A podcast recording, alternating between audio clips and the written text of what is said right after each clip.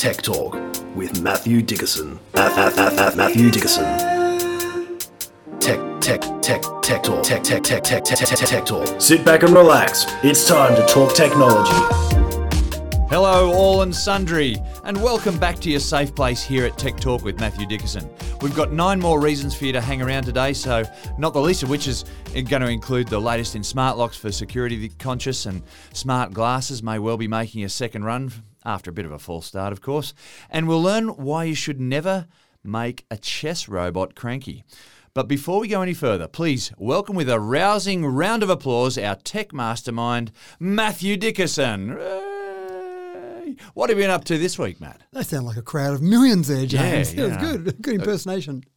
Uh, this week, I've actually been up at your school and looking at a really interesting concept charge around Australia. It's worthwhile going and look at their website of a guy who's got a Tesla and wants to drive around Australia. Well, It's an awesome, awesome concept. He- Yeah. he's just, um, uh, I dare say, sorry, hesitate to say an eccentric, but um, he's uh, already circumnavigated Iceland and the UK, and he was looking for a bit more of a challenge, so he's come to Australia to Now, in- circumnavigate Australia. in and of its own, doing a circumnavigation of Australia on an electric vehicle is not that big a deal. It's been done many times.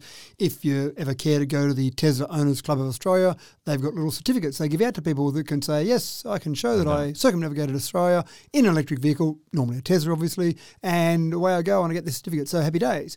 But as you know, what was really fascinating about this concept is you've got some guys from the Newcastle University of Newcastle, and they're taking along about 18 strips of plastic with them that have got PV cells in a different way that we would normally expect to see PV cells to actually roll them out and get some charge into the car. Yeah, it's a, a brand new sort of technology that they're, they're trying to, um, well, improve uh, with the photovoltaics there. And um, yeah, they've got these really, really thin f- uh, photovoltaic cells that, uh, yeah, nanometers thick, yeah. Yeah, that's right. So thinner than a human hair, but it looked fascinating and just rolled out. They were just parked there and rolled out these rolls. I'm guessing here they'd probably be what 12 meters long, somewhere around that. Uh, they needed about 40 metres squared for that. So I'm think, thinking it was probably a little bit more. I think it was, might have been 20 metres long. But anyway, Yeah, right. So 20 meters long. They had 18 of them they could roll out across there. And what was fascinating was they talked about the efficiency, and they're actually quite low in the efficiency at the moment. We've often talked about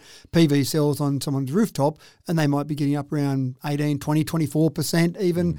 These were in single percentage figures, 1 or 2%. They're aiming to get maybe up to 3 to 5%. yeah, which sounds like, oh, well, what's the value in that? That's right. And that's exactly what I said to one of the PhD students there. No, I don't think they're students anymore. I think they're actually No, no, no, yeah. Yeah, Yes. one one of the, the researchers there, PhD researchers there, I said, well, that doesn't sound that good because on my rooftop I've got better efficiencies than that. He said, exactly right. And that's what we've been focused on. We're focused on efficiencies, but they're focused on how much per kilowatt hour. And I went, wow, that's quite interesting. Let's focus on something different. So rather than get these really efficient solar panels that cost a certain amount of money, if they can make them incredibly cheap, which these are, mm. and they've got this incredibly thin plastic, the applications for them are dramatically different. And he said they had examples where some people wanted to put PV cells on their factory. So they've got this huge surface area there and they want to put PV cells across all that. But by the time you put all these PV cells that are made typically of glass or glass front on them, it gets fairly heavy. Mm. So then they've got to spend a whole bunch of money to strengthen the roof of their factory to make sure they can put the PV cells on top. Then when you do the maths around all that, you say, oh, I don't know if it's such a good idea. Take these that are, as you said, very thin, they've got plastic, roll them out across the rooftop. Well, sure, it's not going to be quite as much electricity you generate, but in terms of how much it costs you to generate that electricity, much cheaper. Yeah. So that seemed interesting. The plastic as well wears out. A PV cell, we know people often guarantee them for 25 years. They'll last much longer than that. The plastic that these are made out of might only last a few years. And then you recycle that plastic. And again, you think, well, that doesn't sound that good. But it's all about how cheap it is to produce it. They said that they could produce that much better in terms of much longer lasting plastic, but then that increases the price. So they're really just aiming on one piece of or one, one criteria, which is how cheap can we make electricity? Yeah, bingo. And um, these things can be made really, really fast. They print them out, um, which is just amazing. And as we said, nanometers thick. So the, the amount of resources that they're using uh, are minimal, and it's you know a lot of it is recyclable. They've actually got PhD scientists working on recycling everything. But um,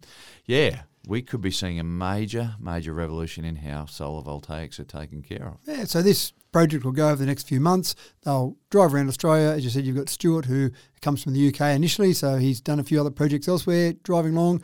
They've got the scientists from University of Newcastle doing the background work, talking to students at schools, which I love that idea. And they actually said to me at one stage, they said, So, how do you see us doing the education piece better? How can we get into the kids' heads what we're doing here? I said, You don't have to worry about it. The kids have got it. The kids have got it mm. nailed. Mm. What you've got to do is educate the 40 year olds, the 60 year olds, the people oh, in leadership positions, because every kid I talk to, they know where the future's going. They know what sort of electric car they'll own. They want to know all about the specs of different electric cars that I might be driving. So they've got it. They understand it completely. What you've really got to do is get those Yeah. people that are in leadership positions now. In 20 years' time, when these kids that have had some great education from some great teachers, when they're all over it, they're making the right decisions, but we need to make the right decisions now. Mm. Uh, Anyway, check that charge around Australia. Have a look at it. Looks like a fascinating concept. Good luck to the guys.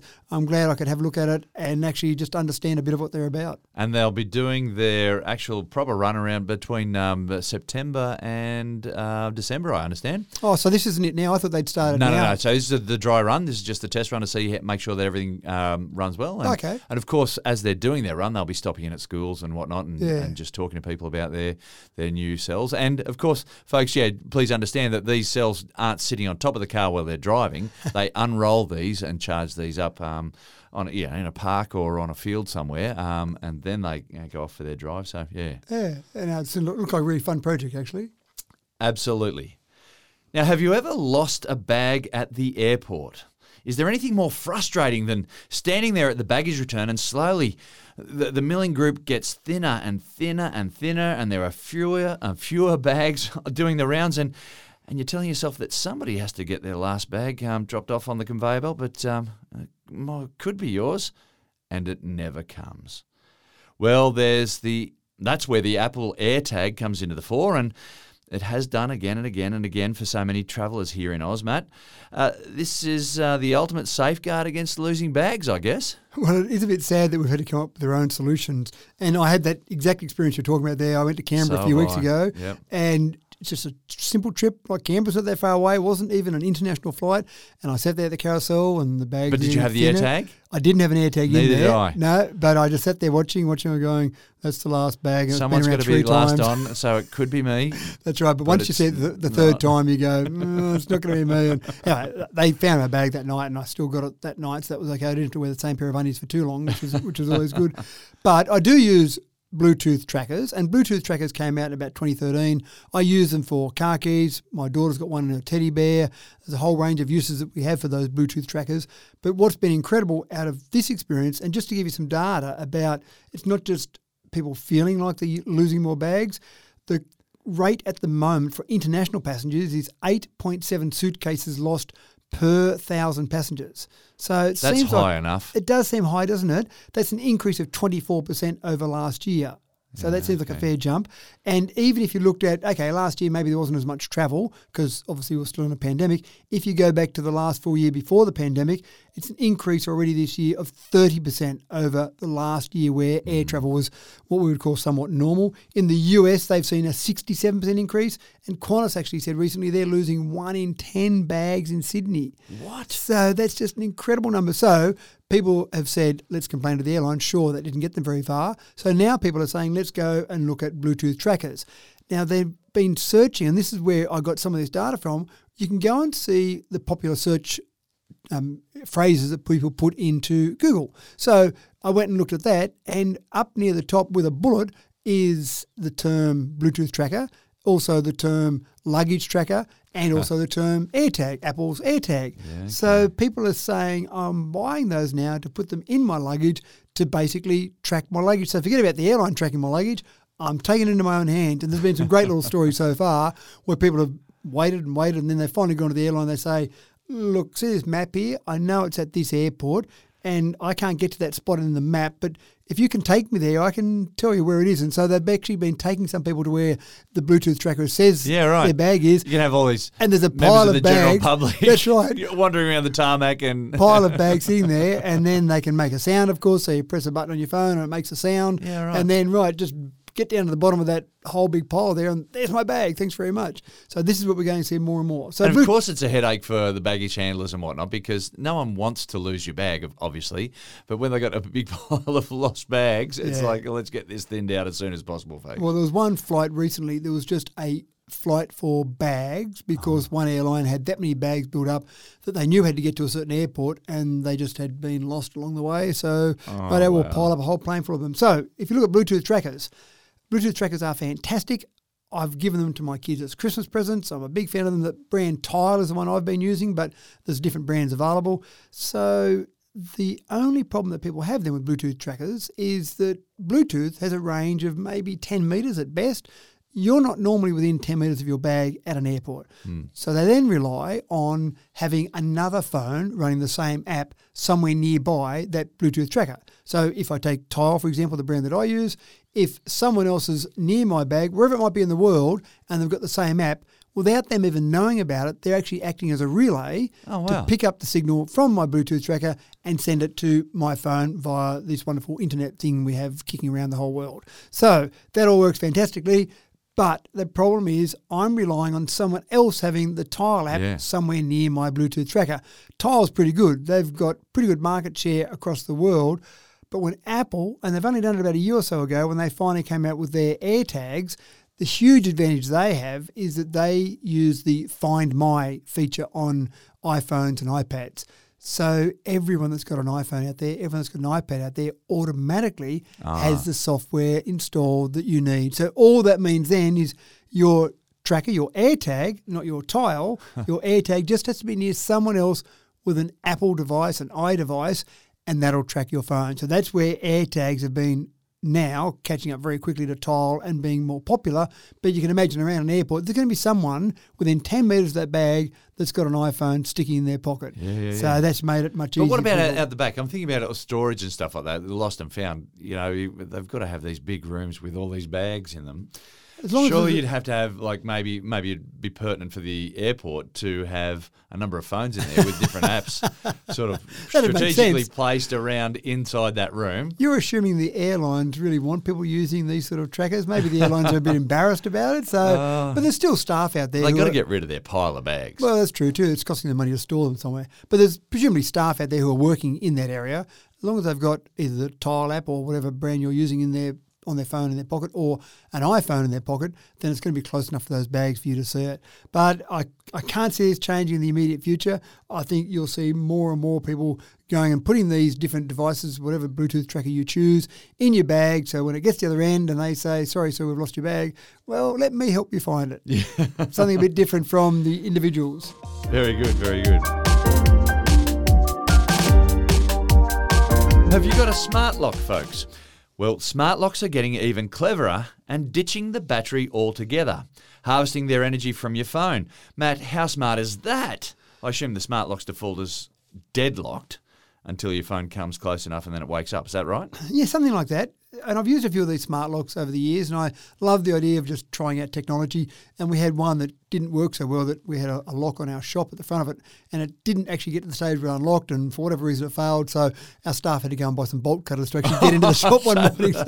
So, so they're down the, your own shop. down the hardware me, ladies store. gentlemen, we'll be with you shortly. That's right. it did look somewhat dodgy. People in uniform sitting there with bolt cutters cutting away, and they actually they bought one set of bolt cutters, and they came back, and they were only about three quarters of a metres long. They couldn't get through it, so had to go back to the hardware store and buy this set Buy of cutters big were- ones. that were two metres long to get enough leverage. To, anyway, so I'm not saying they're no good, but in this particular case, well, and that wasn't the case in that particular example. You can get a battery that goes flat. Now they've got a USB port or a, some sort of USB C port typically that you'll plug in and charge up the battery in there. So if it does go flat, you can plug in, wait around for a few minutes till it's got enough charge in it, then you can connect to it and unlock it. So that'll make sense. But NFC is, and that's something that we use typically with our PayWave, for example, and our credit cards. NFC relies on the power of the device sending out the signal. So, for example, on your credit card, you've got a chip inside that.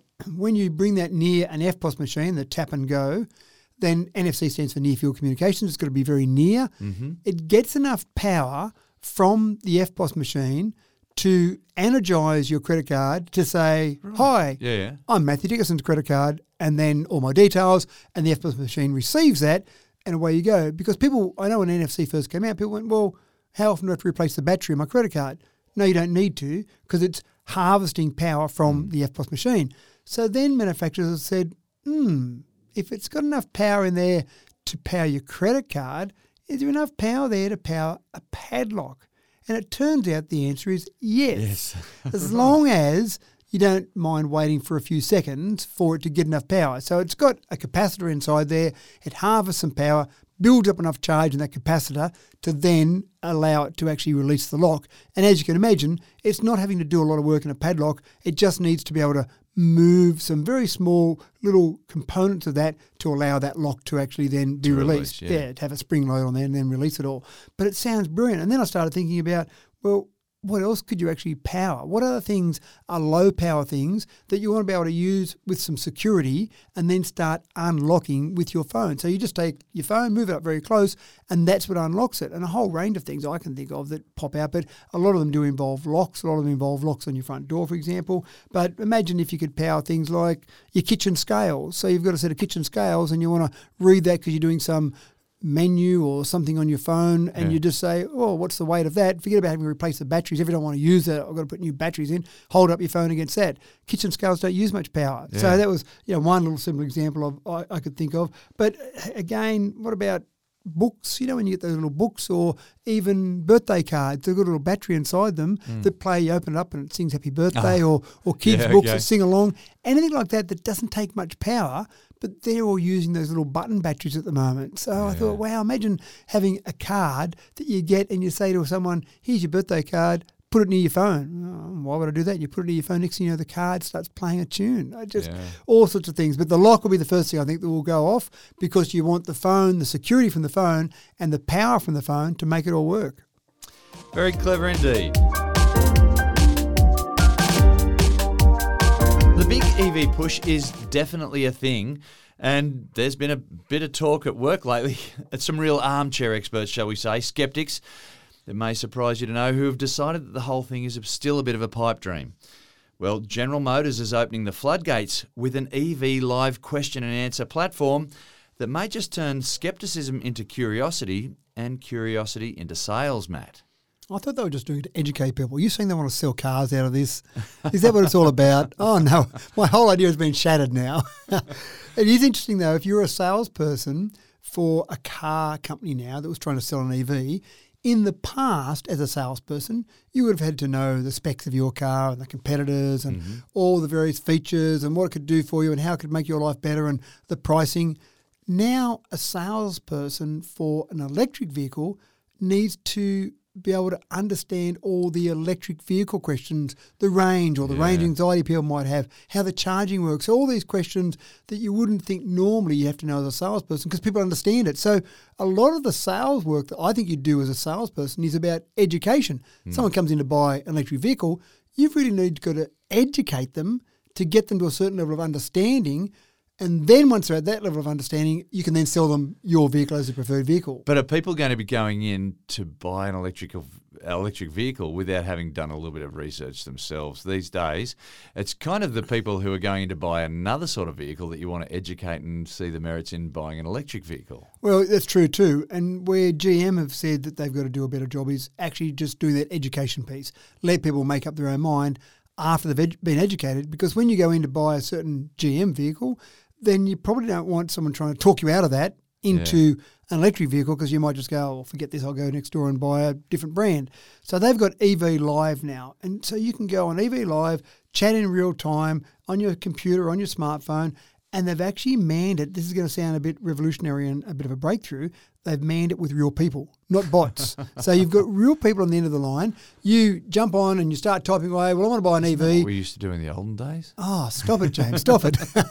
so you get there, you type your question in. I want to buy an EV, but I don't want to have to charge up for 10 hours every five minutes. What a ridiculous concept. Can you tell me more? So there'll be someone who will answer their questions and tell them about charging and how charging works. And I'm really worried about, I don't know, the maintenance on there. When I drive it, where are the maintenance places? Well, you don't really need to do much maintenance on an EV. So all these different things, all these different issues people have. So they've got some experts that aren't trying to sell you a car, apparently. They're trying to just educate you about EVs in general. Once you've been educated enough, sure, now go and visit one of our showrooms. I'm sure there's a sales pitch in there somewhere. Go and visit one of our showrooms. Go and talk to people about EVs. They will stop. They did say they'll talk to people about other brands just to give them a broader picture of electric vehicles in general.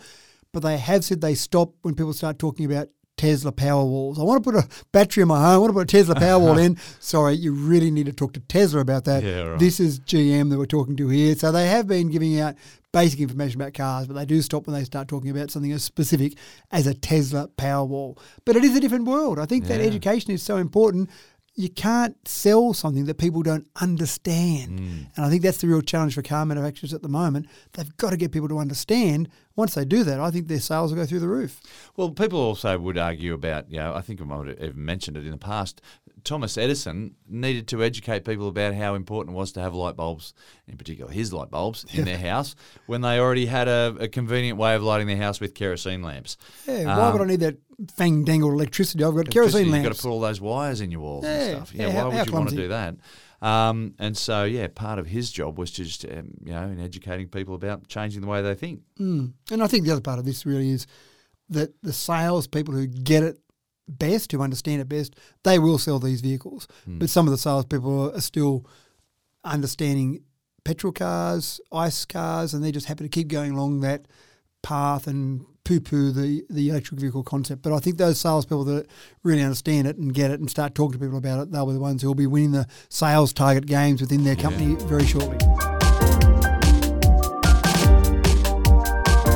Those of you out there who are currently studying the HSC chemistry syllabus, and that's possibly not a lot of people, but maybe there are lots uh, of our listeners who are, you'd be well aware of the organic chemistry and chemical structure of hydrocarbons in fuels.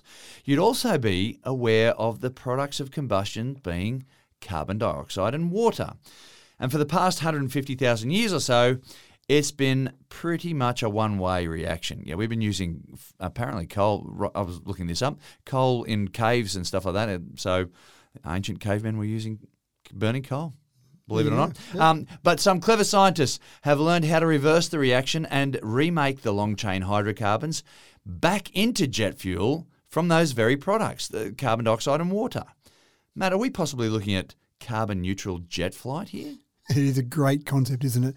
And we've talked about electric propulsion for planes, and it seems to be maybe that one one and a half hour, one and a half hour plane flight is about the sweet spot for electric propulsion. Hmm. When you start flying Sydney to LA, New York to London, some of those longer flights, you start to load up your plane with so much battery that it defeats the purpose of having the plane get up in the air anyway because you've just got too much weight in the battery. So then you start to talk about hydrogen maybe as a new fuel. A lot of retrofitting you have to do to those planes, pull out those good old fashioned engines, put in hydrogen, storing the hydrogen, all sorts of issues. And we know we've talked about it before. Airbus is doing some experimentation in that. That's something that some companies are working on. But why not just burn carbon neutral kerosene? Hmm. That sounds better, doesn't it? sure, but now you're So, dreaming. so we've got these planes that are already geared up to, to with certain engines to, to deal with the kerosene based fuel. Yeah.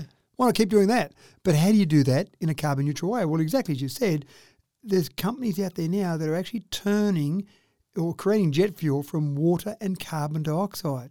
So you turn it into kerosene, and then, of course, when it combusts, it comes out as water and carbon dioxide. So you take some water and carbon dioxide, convert it, and converts back. So if you take that carbon dioxide from the air, you have got a carbon neutral way of flying a plane without having to modify dramatically all the componentry, all the engine, everything you've got there at the moment. Now, there's one company who's just taken it out of the laboratory and they've taken it out into the field with a solar radiator to generate the power to actually do the conversion. So now we're taking renewable power. Don't know where they're getting the carbon dioxide from. I think they're probably not getting it from the air, but let's assume at some stage they'll get it from the air. So you've got renewable energy, you've got water and carbon dioxide from the air, convert it into kerosene, and then convert it back the other way when you burn it in a plane. Doesn't that sound brilliant? That sounds like a brilliant idea. It does, doesn't Yeah. it? So a great way to do it. Now again, you think that probably initially it's going to be more expensive, but it's pretty expensive drilling for oil and then going through a hmm. process to convert that oil into some form of fuel. But if you can take it from a renewable power plant, the cost of the plant is the initial cost, but after that, the ongoing cost of running that is going to be fairly low, you would think. So I hope so. Yeah. yeah, so it sounds absolutely fantastic. So this fuel can be blended with conventional jet fuel if you want to just start off with that, or it can get to the stage where you can run it completely on this fuel. And again, what comes out the other end is just recreating what you had in the first place. So this is all happening over in Spain at the moment. It's uh, this factory's being built in Spain. As I say, the first one out of the laboratory. And we're thinking that maybe, in so far, it's been running for nine days, been producing the fuel at this stage. But if they can keep it going, it's just a matter of ramping up the volume. And this is a pretty important part because jets, our transport system with planes, creates about 5% of our human caused greenhouse gas emissions. So that's a fair chunk if you can Yeah, convert nice. that. And it's one of the ones that people have been challenged. We talk about electric cars.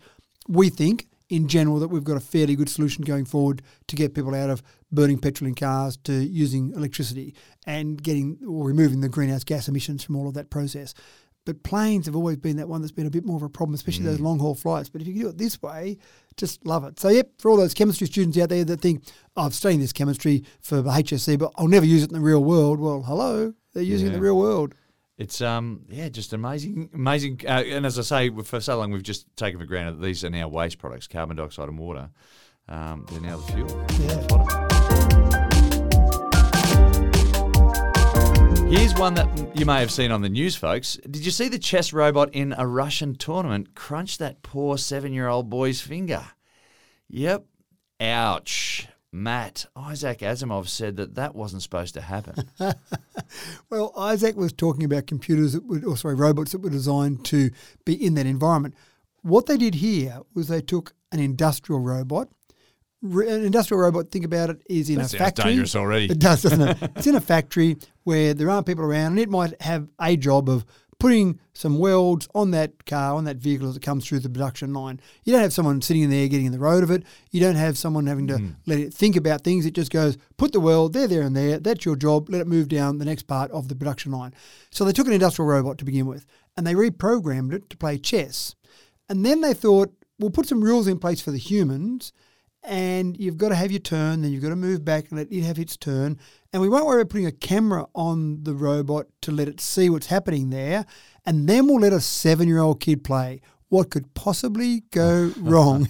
now, you say to an adult, don't put your finger in there, something could go wrong. Have your turn on the chessboard and then stand back. Most adults, most sensible adults would say sure, but seven year olds don't always follow the script. Sometimes there's impulsiveness. That's right.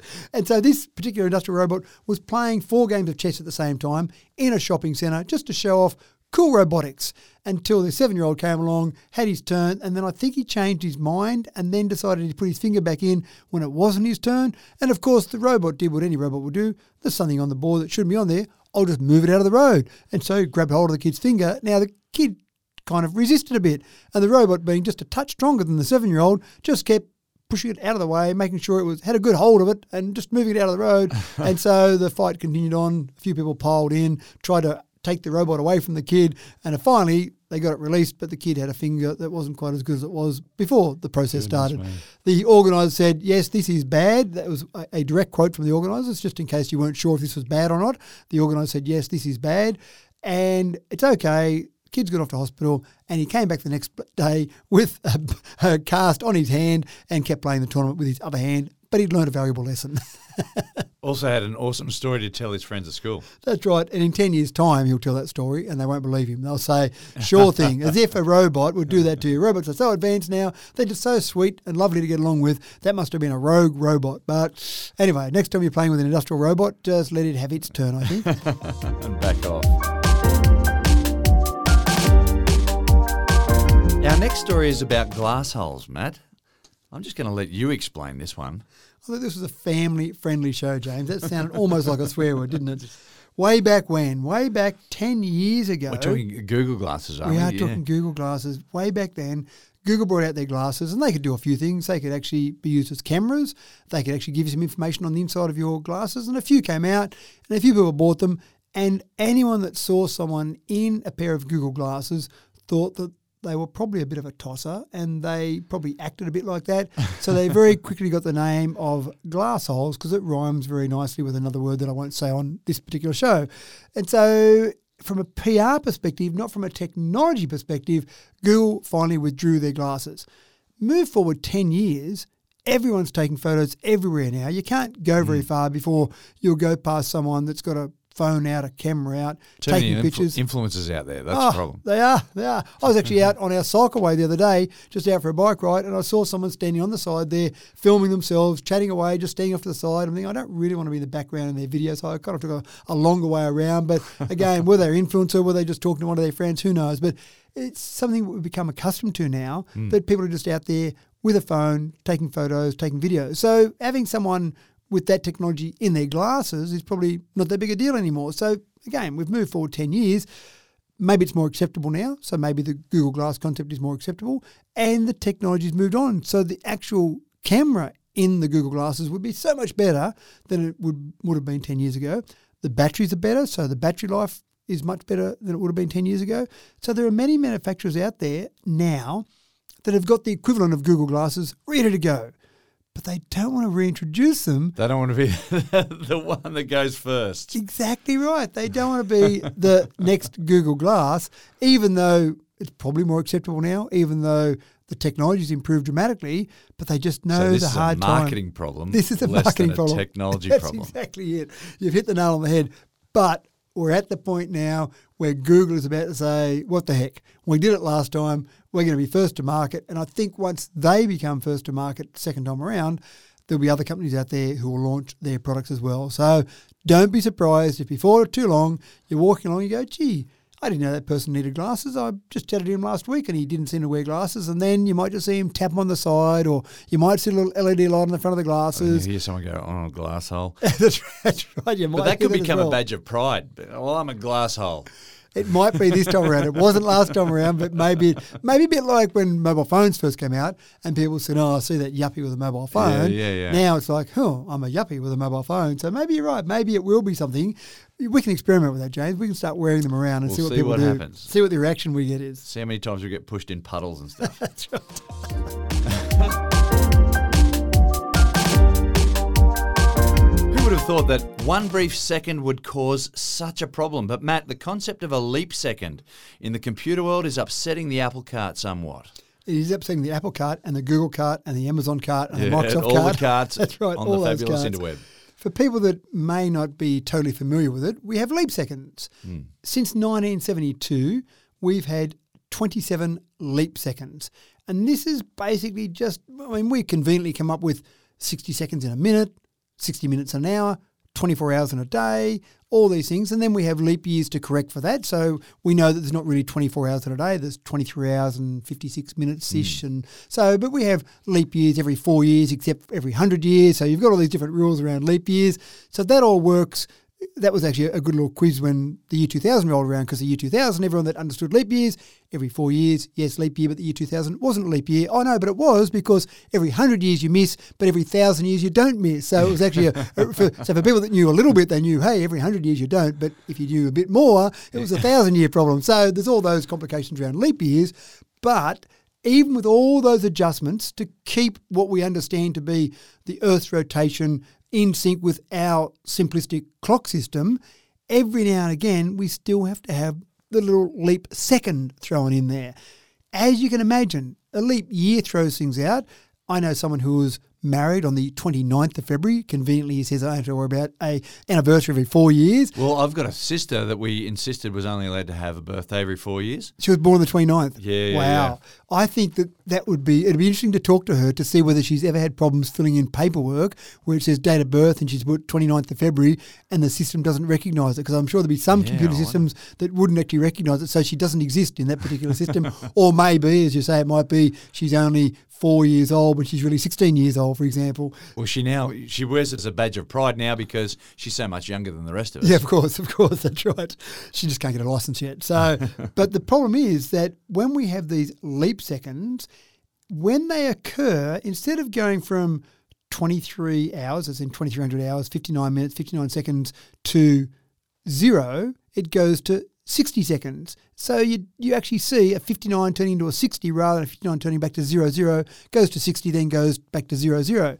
You can imagine the programming you need in a computer system to accommodate the leap second. So Yeah. what the various large technology companies, the Microsofts, the Googles, Amazons, Facebooks, Metas, all those, even government agencies, they're saying, you know what, let's just forget about it. The leap seconds are so inconsequential in keeping everything in sync that if we just forget about it, in 2,000 years, we'll have to do something. We'll have to do some adjustment, some bigger adjustment, maybe a leap minute. That's someone else's problem. That's I think that's what they're kind of saying. That's tomorrow Matthew's problem, not today Matthew's problem. So let's just forget about it because gee, it's a pain. All those times we've had to do it over the last 20 or since 1972 and they have caused some problems. When you actually look at the history of some of those, there are a couple of things that happened that were interesting if you knew what was happening. But if you look back in 2012, the leap second triggered a massive Reddit outage. Maybe not the most important thing in the world that it caused, but there was a massive Reddit outage when Reddit system didn't actually realize that the leap second had occurred. So suddenly there was a difference of one second, and so the system didn't like it. Mozilla, LinkedIn, Yelp, airline booking system called Amadeus also had a system a problem with that as well. So there were some problems that happened. In 2017, a leap second ca- caused a glitch at Cloudflare where it knocked the whole company network infrastructure out because there was a bit of an internal argument with the computer systems going, hold on, we've just gone back a second in time. That can't happen. So I'm just going to shut down because it's obviously someone trying to do something that's a bit naughty out there. And so the easiest thing for me is to shut it down. so what's down. the deal here? We have to get all these different systems to agree to this, or is it a little bit simpler than that? Well, it, you have to actually get them to agree when the leap second occurs. It's not like the Y2K problem where there was hmm. just some bad programming that had two digits for the year. When you do, and there's an international agreement about leap seconds, everyone then has to make sure that their system is ready and prepared for that extra 60 to drop in rather than 59 going to 00. Yeah, okay. 59, go to 60, then go to 00. Make sure your systems are ready for it. In those cases, Cloudflare, Reddit, etc. Oops, didn't get that one right. And then there's suddenly a one second out. And there's a lot of stuff that happens to make sure that things are working properly that check the exact time, mm. not just, oh, yeah, it's about right. It's the exact time. So when those are out, that's what caused the problem. So they said, some of these technology providers said, for all the work we've got to do to make it happen, when we do agree there's a leap second required, and let's face it, there might be the next leap second coming up fairly soon, they might just say, forget about it. And again, wait 2,000 years. Things will be out by enough then that we mm. need to actually do something a bit more severe. And then we can deal with the problem once every 2,000 years rather than once every five years. And as you said, and it's not my problem because I won't be around in 2,000 years' time. But it is fascinating, all the little things that happen behind the scenes to make simple things work. We've talked before about GPS, the accuracy of the clocks in GPS because they need to be so accurate that when the signals are sent at the speed of light at 3 by 10 to the 8 metres per second, there's enough distance that they're sent from the satellites that are sitting up there and our things that are sitting on the Earth and all knowing the exact time hmm. to work out how far away these various things are. We don't think about that. We just punch in, I want to go across to 10 Smith Street and you work out the rest from there. Thanks very much. But all these things that people are working on behind the scenes, and this is another one of those. Now, did you ever stop and wonder why Google serves up your search results in order that they do? Do you ever scroll down to the bottom of those searches or even go to the next page? How often do you go past the first three offerings? Google has a great deal of say in what sites are successful on the fabulous interweb, and they have the power to make and break businesses on the strength of that. So it's not safe to say that the top three sites are actually the best for your needs. In fact, you can test for yourself by shopping around, as analysts have done, and the difference in the top 10 searches just between Bing and Google are notable. Matt, I'm at risk of getting us in trouble in, with Google here. I think uh, I'm worried that if I do a search for our show now, it's going to give us um, a suggestion for TikToks with Michael Dockerson or something like that. Um, Yeah, they're targeting us now. well, I put a, a big red mark on our back there. we love you, Google. We love you. it's fascinating what people research. This is some researchers in Germany, and they decided that they would compare search engines to see how similar the results are. Now let's focus on Google and Bing. They did do DuckDuckGo and MetaGer as well, but MetaGer and DuckDuckGo actually use some of the indexing provided by Bing, so they got fairly similar results to Bing. So let's focus on Google and Bing. when they did 3,537 different queries, you can just imagine some students at these universities hmm. saying, okay, your job is to go and put in a bunch of search to or Just items. think of stuff. That's right, and then go and search for that. So with all these queries, they found that sometimes the overlap between Google and Bing was only around 25%. So you got so many different results out of those, as you said, those top 10, there might have only been two or three that were the same. So when they found the results in US results, they found 24 to 25% were similar. When they did them in Germany, don't know why it would be different, and I don't know why you would actually look for it differently in a different country, but they hmm. did the, the same thing in Germany, they found that about 27 to 28% of those results were the same. So that was quite interesting for a start. There was different different low. countries, quite low as well, and that's what I was fascinated about. I would have thought if I'm looking for blue widgets in Australia, that I would get fairly common results across whatever search engine I used. Hmm. When they then drilled down in some of the results, one thing that was quite fascinating was that they found that Google never gave you YouTube as a search result because Google got a bit of pressure previously. They used to have YouTube in their results. They own YouTube. So they were accused of favouring YouTube ah. because they own it. So they did the right thing and they said, we'll just exclude YouTube from our results, which seems like that's great. They're not favouring one of their own companies. But then if I search in Google for a thing, then maybe I do want the YouTube results in there. So I want the YouTube results, please, Google, but don't favour them. Just give them the same weighting as everyone else. But at the moment, you won't see them. And you take note next time you actually do a search, and I can hear people on their computers now going and searching for something random, you won't see YouTube come up in those top 10 results. Well, I'm thinking about that. Anytime I want to search something that I want to watch on a video, I just go straight to YouTube anyway. You're probably right, and that's probably what most people do. But still, sometimes when you do search for something, you're not thinking about. I wonder if there'll be something on YouTube on this, or Wikipedia on this, or just some general thing. You just want to search for it. One thing they did find was that Wikipedia did feature very well in the results across different search engines. So that's good. I think Wikipedia is a reasonable source. The other one that was interesting that in the US, when you searched with Google, Fox News was interestingly absent from any of the results. Now, Fox News is a very right leaning news source in the US. So, Google obviously th- thought we don't want all that really extreme right information, so we'll just exclude those results. So, they're still So are playing. we just pushing uh, far right conservatives into the dark web? Is that what we're doing? I think we're just saying we don't want to see their stuff. But that's Yeah. what I'm saying. That's what Google's saying, and Google's got a bit more power than I have to influence these results. So Hmm. the amount of power that companies like Google, like YouTube have, like Meta and Facebook have, is quite incredible. So if I'm focused on Fox News, if I own Fox News and I really want it to be going quite well, not featuring any Google results is significant for me. So I want to talk to Google and say, why don't you have my results featuring? Surely Fox News is a trusted, in inverted commas there, news source in the US. So surely you want my results coming up in the search results. But it is quite scary, isn't it, just how much it can be influenced by some of these major technology companies across the world. Yeah, and um, yeah, the, well, we talk about how information is power.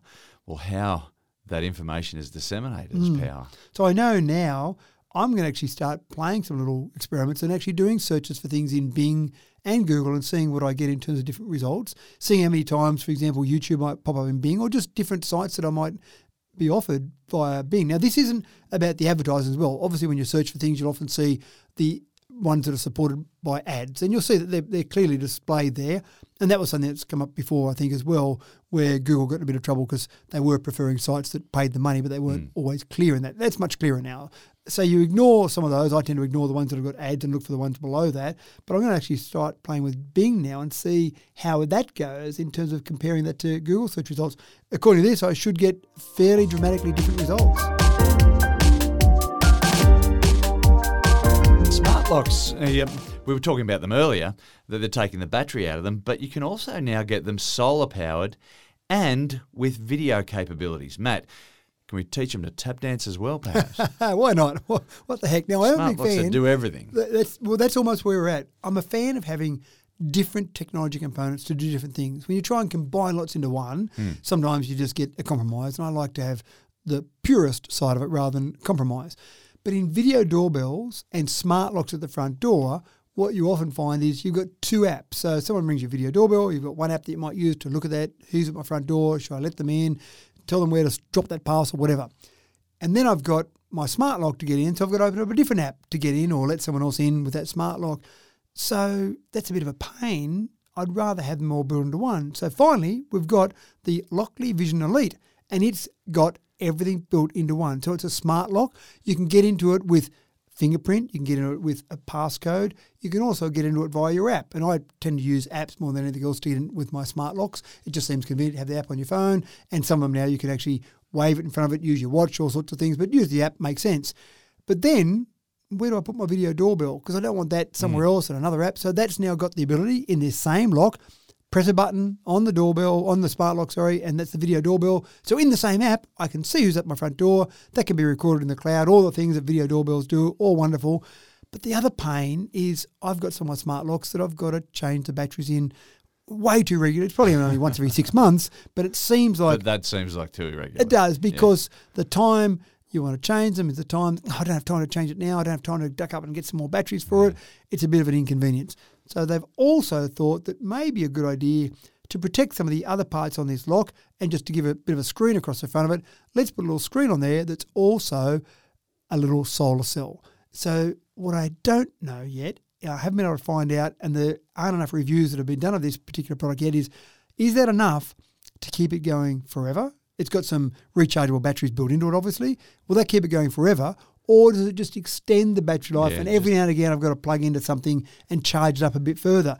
Because it seems to me that good old surface area, damn you, surface area, it seems to me like the surface area on the smart lock is not enough to put enough charge into that lock to keep it going. Now, that's only me looking at it going, that doesn't seem like enough. I wonder what it does require, how much power it requires to actually do what it should do.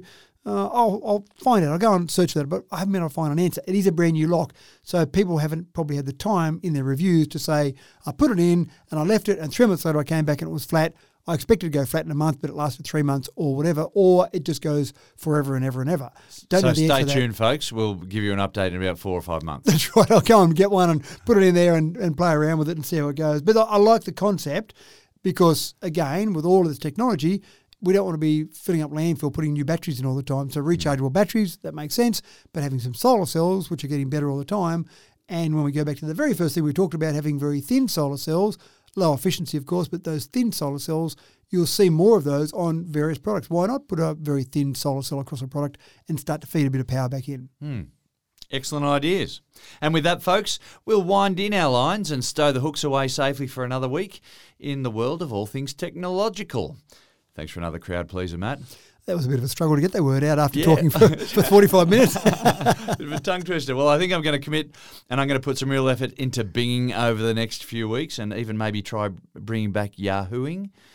Did you even know that you can't Alta Vista anymore? Oh, this is sad, isn't it? I've got a great story about Alta Vista. I was doing training one time, going off topic here slightly, but going, I was doing some training when I used to do lots of computer training for people, and I was talking to them about searching for things on the web. And Alta Vista, of course, was the site that I Yep. used to use to show people. I remember that was the first site that was shown to me as a search engine to, and, and that's what we were trying to be led into. There you go. Alta Vistaing. So, in my training, not realizing there was a porn site that was very close in the spelling to Alta Vista, I actually said to the students in the room, and they were, they were adult students, and I said, So, what I would normally do, oh, look, I'll show you. I'll go to my favorite site. And I've typed in Alta Vista, and I made a small typo. and up comes a very obviously pornographic site. So after I've told everyone in the room this is my favourite site, there's one there. I had to quickly tell them that wasn't my favourite site. I've spelled it wrong. Here, let me go and fix it up. There's a search engine there. I'm not sure if anyone in the class believed me. Maybe they just Sounds like a likely story. that's right, it does, doesn't it? So, so and it's interesting that you say binging. We do say we're going to Google that. It's Google become something. a verb now. Yeah. Do we go and bing that now? I don't think so, but maybe. Well, I'm going to start. That's right. We're starting right here and now, folks. Please Google. Don't alter our uh, searches as well. we love you still. and that's all from me today, folks. Thanks again for tuning in. I'm James Eddy, and we hope to catch you again in another week's time.